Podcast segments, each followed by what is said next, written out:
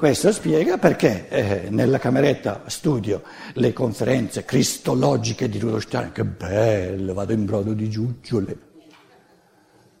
Poi eh, eh nella, nella, vita economica, qui, qui siamo, siamo, in facoltà di economia e commercio, eh, quindi eh, non, mi, no, non, è colpa mia, eh, capito? Quindi mm, me lo dovete permettere un, un, acce, un breve accenno, modesto, modesto. Adesso sono in economia, eh, eh, eh, mica posso leggere eh, le conferenze di Steiner sull'economia, troppo pericolose, troppo pericolose, perché finché leggo la cristologia in, nella cameretta me la godo senza dover cambiare nulla nella vita, ma quando leggo le conferenze sociali... Eh, la, le, le edizioni Archiati stanno sfornando un testo sociale di Stein dopo l'altro, le persone che li leggono non sono tantissime, eh? comunque vi, vi, vi, confer- vi paleso una, un piccolo segreto che eh, siccome eh, la, la, la, eh, le edizioni Archiati adesso tirano fuori testi sociali, ma testi sociali di Stein significa testi dove la scienza dello spirito diventa vita. La categoria di dire sono, sono, sono conferenze sociali è una categoria inficiata proprio di, di, di, di, spiritualità avulsa della vita che non ha il diritto di entrare nella vita. Non sono, non sono le conferenze sociali di Steiner, sono le conferenze dove la cosiddetta cristologia termina di essere una goduria assolutamente egoistica e diventa vita. Quindi le conferenze sociali di Steiner sono cristologia applicata che diventa vita. E la cristologia di Steiner, senza queste cosiddette conferenze sociali, è assurda. È assurda. È una, un controsenso assoluto. Sarebbe come il verbo che ama, ama, ama l'umanità, ma non si incarna mai. Perché dice, siete troppi sporchini voi umani, voi esseri umani. No, non ci vengo. Aspetto che, che, che, che saliate un pochino voi. Quindi questo studiare la cristologia di Steiner senza, senza masticare le cosiddette so, conferenze sociali è come il verbo che non si incarna mai. Ma questo è disumano, questo è disumano, è egoismo puro, è autogodimento puro. Allora stavo dicendo, volevo, volevo palesarvi che siccome questi testi qui sono un po' pericolosi, eh, a Milano la, la, società antroposofica ha deciso che Archiati è eretico, che, che stampa eh, diciamo, diciamo, contro la legge Steiner, perché quelli là hanno il monopolio, loro ignorano che c'è stato un processo a Monaco il processo l'hanno perso in prima istanza, hanno fatto ricorso, cosa assurda, proprio allucinante, dopo una settimana hanno ritirato il loro ricorso sul, sul bollettino del Goetheanum, hanno dovuto stampare che hanno, che hanno, ritirato il ricorso, a Milano. Sono talmente retrivi no, che restano sul fatto che Archiati è, è un, un, un, eretico assoluto, quindi abbiamo una santa sede ad Ornach, no, è un eretico, allora tutti i libri della Catifelac sbattuti fuori non li trovate a Milano nella società antroposofica. E questa sarebbe antroposofia. Questa sarebbe scienza dello spirito. Ma è peggio del cattolicesimo, è peggio della Chiesa cattolica. È farisaismo puro. Se, se, se, sono in grado di dire queste traduzioni di Stein, de, de, edizioni del Chiat, non sono fatte bene, hanno errori, eccetera, eccetera, eccetera, ma non sono in grado di dirle, perché se, se veramente entrano nel merito, ognuno lo può fare, no? Eh, vedono che queste traduzioni sono non meno fedeli, non meno, diciamo, diciamo eh, eh, eh, eh solide delle traduzioni che, fatto, che ha fatto l'antropos- l'antroposofica. Allora l'unico modo di salvarsi è sbatterli fuori in modo che la gente non li possa comprare. Peggio della Chiesa Cattolica questo dogmatismo. Allora, eh, eh, volevo prendere due esempi fondamentali, A e B, li chiamo A e B. Il primo esempio lo chiamo io e le catastrofi naturali. Una volta ho fatto a Pforzheim in Germania una conferenza col titolo Io e le catastrofi naturali. Perché poi catastrofi naturali, e naturalmente eh, le persone si chiedono subito che c'entro io col, col tsunami. Allora io per tutta la conferenza ho picchiato. Ma come? Tu sei la causa del tsunami. E se smetti di essere la causa del tsunami non ci saranno più tsunami. Al che, oh, Uno si sente come col mitra puntato e dice, momento, momento, spiegami com'è la faccenda. La seconda la chiamo io, io, eh, l'ho detto, adesso l'importante è l'io, eh? L'evoluzione dell'individuo, il rimembramento lo può compiere, eh, l'evoluzione a partire da ora o la compie l'individuo o non si compie. Perché il gruppo che fagocita l'individuo, che lo traina, questo, questo, traina, questo trainante, questo vagone trainante non è più l'evoluzione, è soltanto il sostrato dell'evoluzione.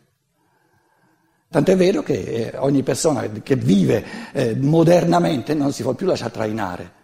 Quindi d'ora in poi l'evoluzione è nelle mani dell'individuo. E tutto sta a vedere quanti, proprio il numero, se c'è un numero sufficiente di individui che svolgono l'evoluzione in chiave positiva.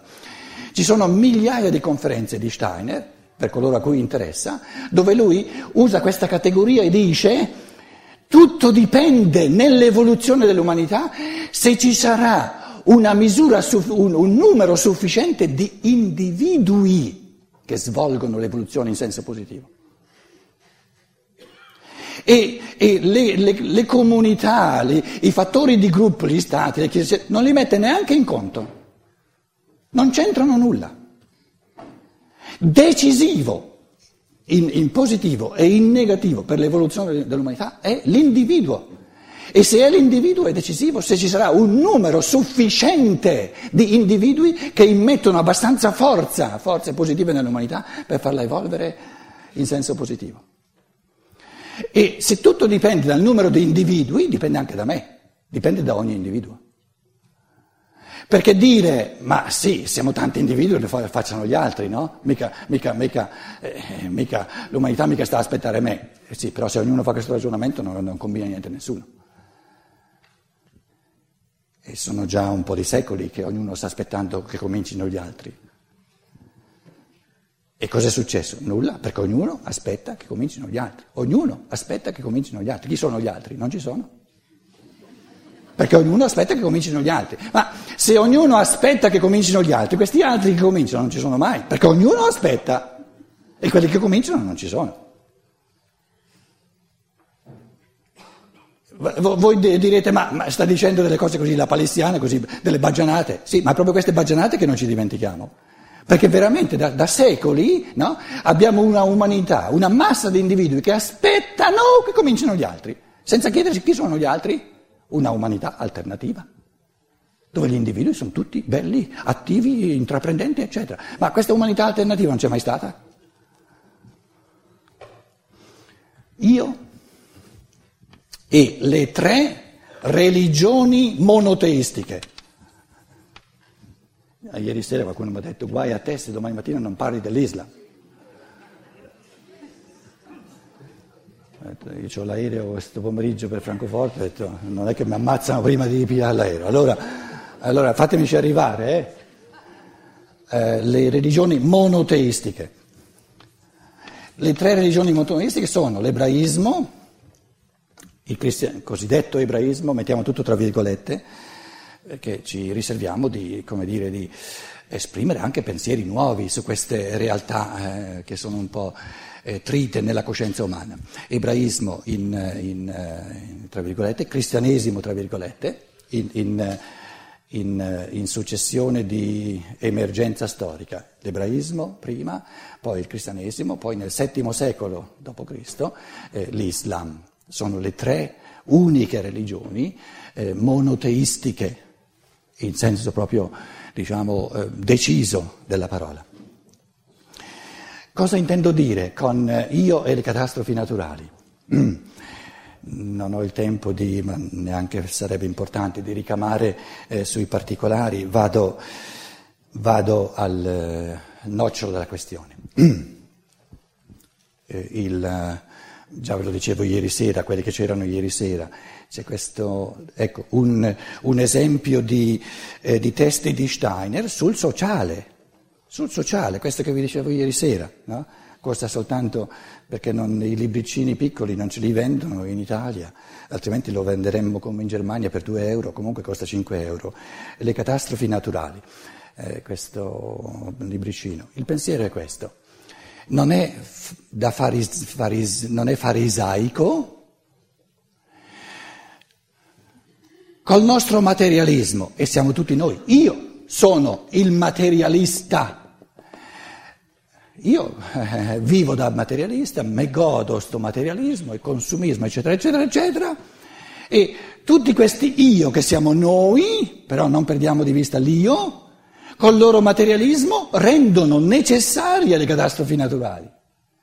Perché avvengono le catastrofi naturali? Perché il materialismo degli esseri umani rende necessari gli esseri buoni che amano gli esseri umani e non, non, possono permettere che l'umanità si getti nell'abisso, dimenticando, addirittura perdendo ogni realtà dello, di ciò che è spirituale. E dice no, no, no, no, una umanità che considera reale soltanto ciò che è materiale e che non ha più la capacità di vivere la realtà dello spirito è una umanità che va nell'abisso perché gli esseri umani si scanneranno a vicenda in un modo sempre più micidiale, sempre più disumano nella lotta per le cose materiali. Che facciamo? Subito, subito, subito, mandiamogli una catastrofe naturale, come aiuto, che si ravvedano un pochino. Allora noi, io, io, io, sono un farisaico perfetto perché col mio materialismo faccio di tutto perché le catastrofi naturali debbano avvenire perché sono necessarie e dopo che le ho causate gli mando gli aiuti, un po' di soldi. L'importante è che sia morto lui, non io. Che faccio io con questo mio farisaismo?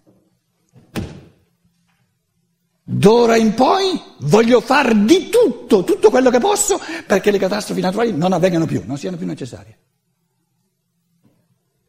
Voglio vincere in me, nella mia vita, il materialismo. A questo punto direte, ma sei matto? Te ti metti in testa che siccome tu adesso diventi bello spirituale, coltivi la realtà dello spirito, allora il tsunami dice no, no, io mi ritiro, non c'è più bisogno di me.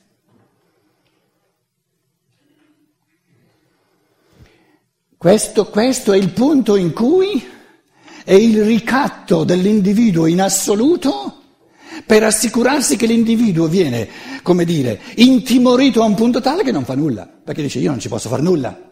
No! L'affermazione fondamentale sull'essere umano è che se c'è un numero sufficiente di individui che lo fanno, le catastrofi naturali non sono più necessarie, non avvengono più.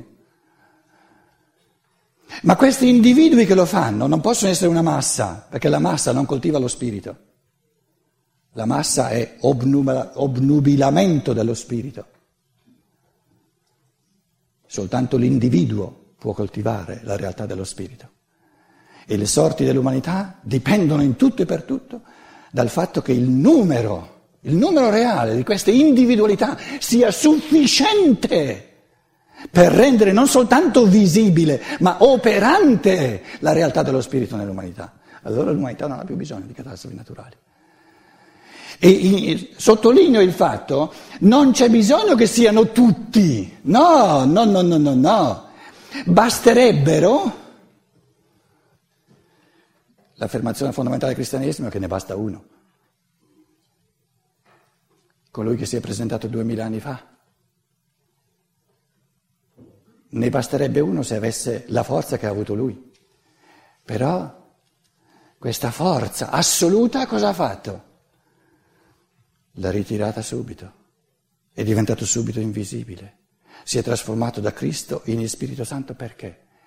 Perché ha visto inorridito che gli esseri umani hanno subito trovato la scusa per dire se fa tutto lui, se basta lui, non c'è bisogno che lo faccia io. Jesus saves me. Gesù mi salva, fa tutto lui. Al che il Logos, no, che ha messo come proposta evolutiva da fare all'individuo, che basta un individuo solo per salvare tutta l'umanità, ha dovuto ritirare questa, diciamo, diciamo la, la, quasi cogente convinzione che ti, che ti costringe proprio a capire che è così, perché ha dovuto constatare che gli esseri umani sono al punto, al punto infimo dell'evoluzione e l'hanno presa come scusa per far fare tutto a lui e non far nulla a loro. Allora, finché non arriviamo ai punti dell'evoluzione, dove basta ognuno, perché tutti lo fanno, al, al centro dell'evoluzione è importante che ci sia un numero sufficiente di individui. E, e, e quanto, quanto, grosso sia, eh, debba essere il numero, matematicamente dipende dalla forza che questi individui immettono nell'umanità. E vi ho detto, se la forza è sufficiente, basta anche uno solo. Però quando è uno solo c'è il grosso pericolo che gli altri lo prendono per scusa per dire, eh, basta lui.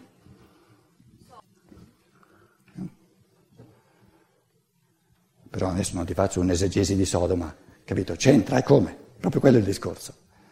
Per, per entrare nel merito avrei bisogno di un quarto d'ora, capito? Proprio quello è il discorso. Per chiedere quanti devono essere? Cento.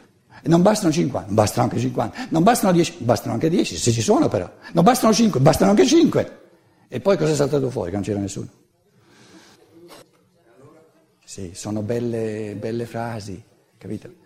Le ho sentite anche nella Chiesa Cattolica queste belle frasi, capito?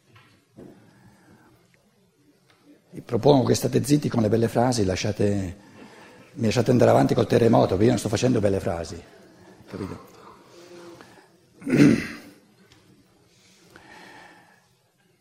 Cosa avviene quando il singolo dice voglio prendere in mano la mia evoluzione, il mio cammino, l'evoluzione del mio pensiero, l'evoluzione del mio cuore, per far di tutto, tutto quello che posso per rendere le catastrofi naturali non più necessarie.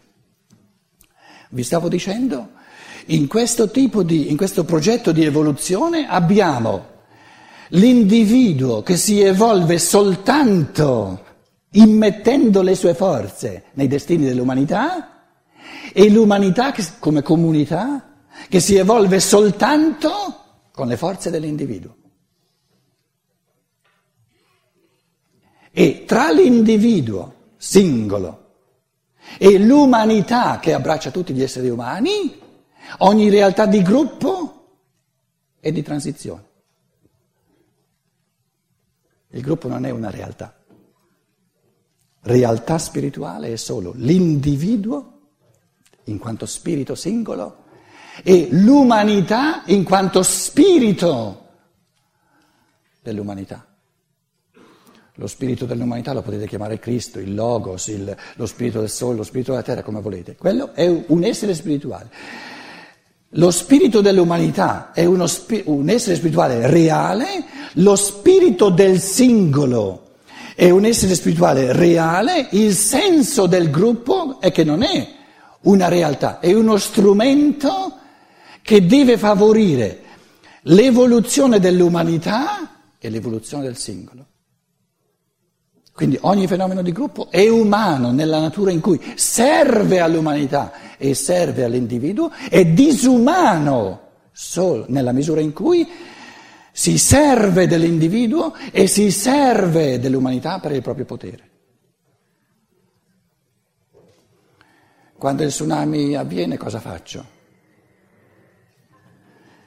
Gli mando i soldi? Non dico di non mandargli i soldi non dico di non mandargli aiuti, perché mandandogli i soldi, mandandogli gli aiuti, porto a coscienza a me stesso i miei peccati di omissione.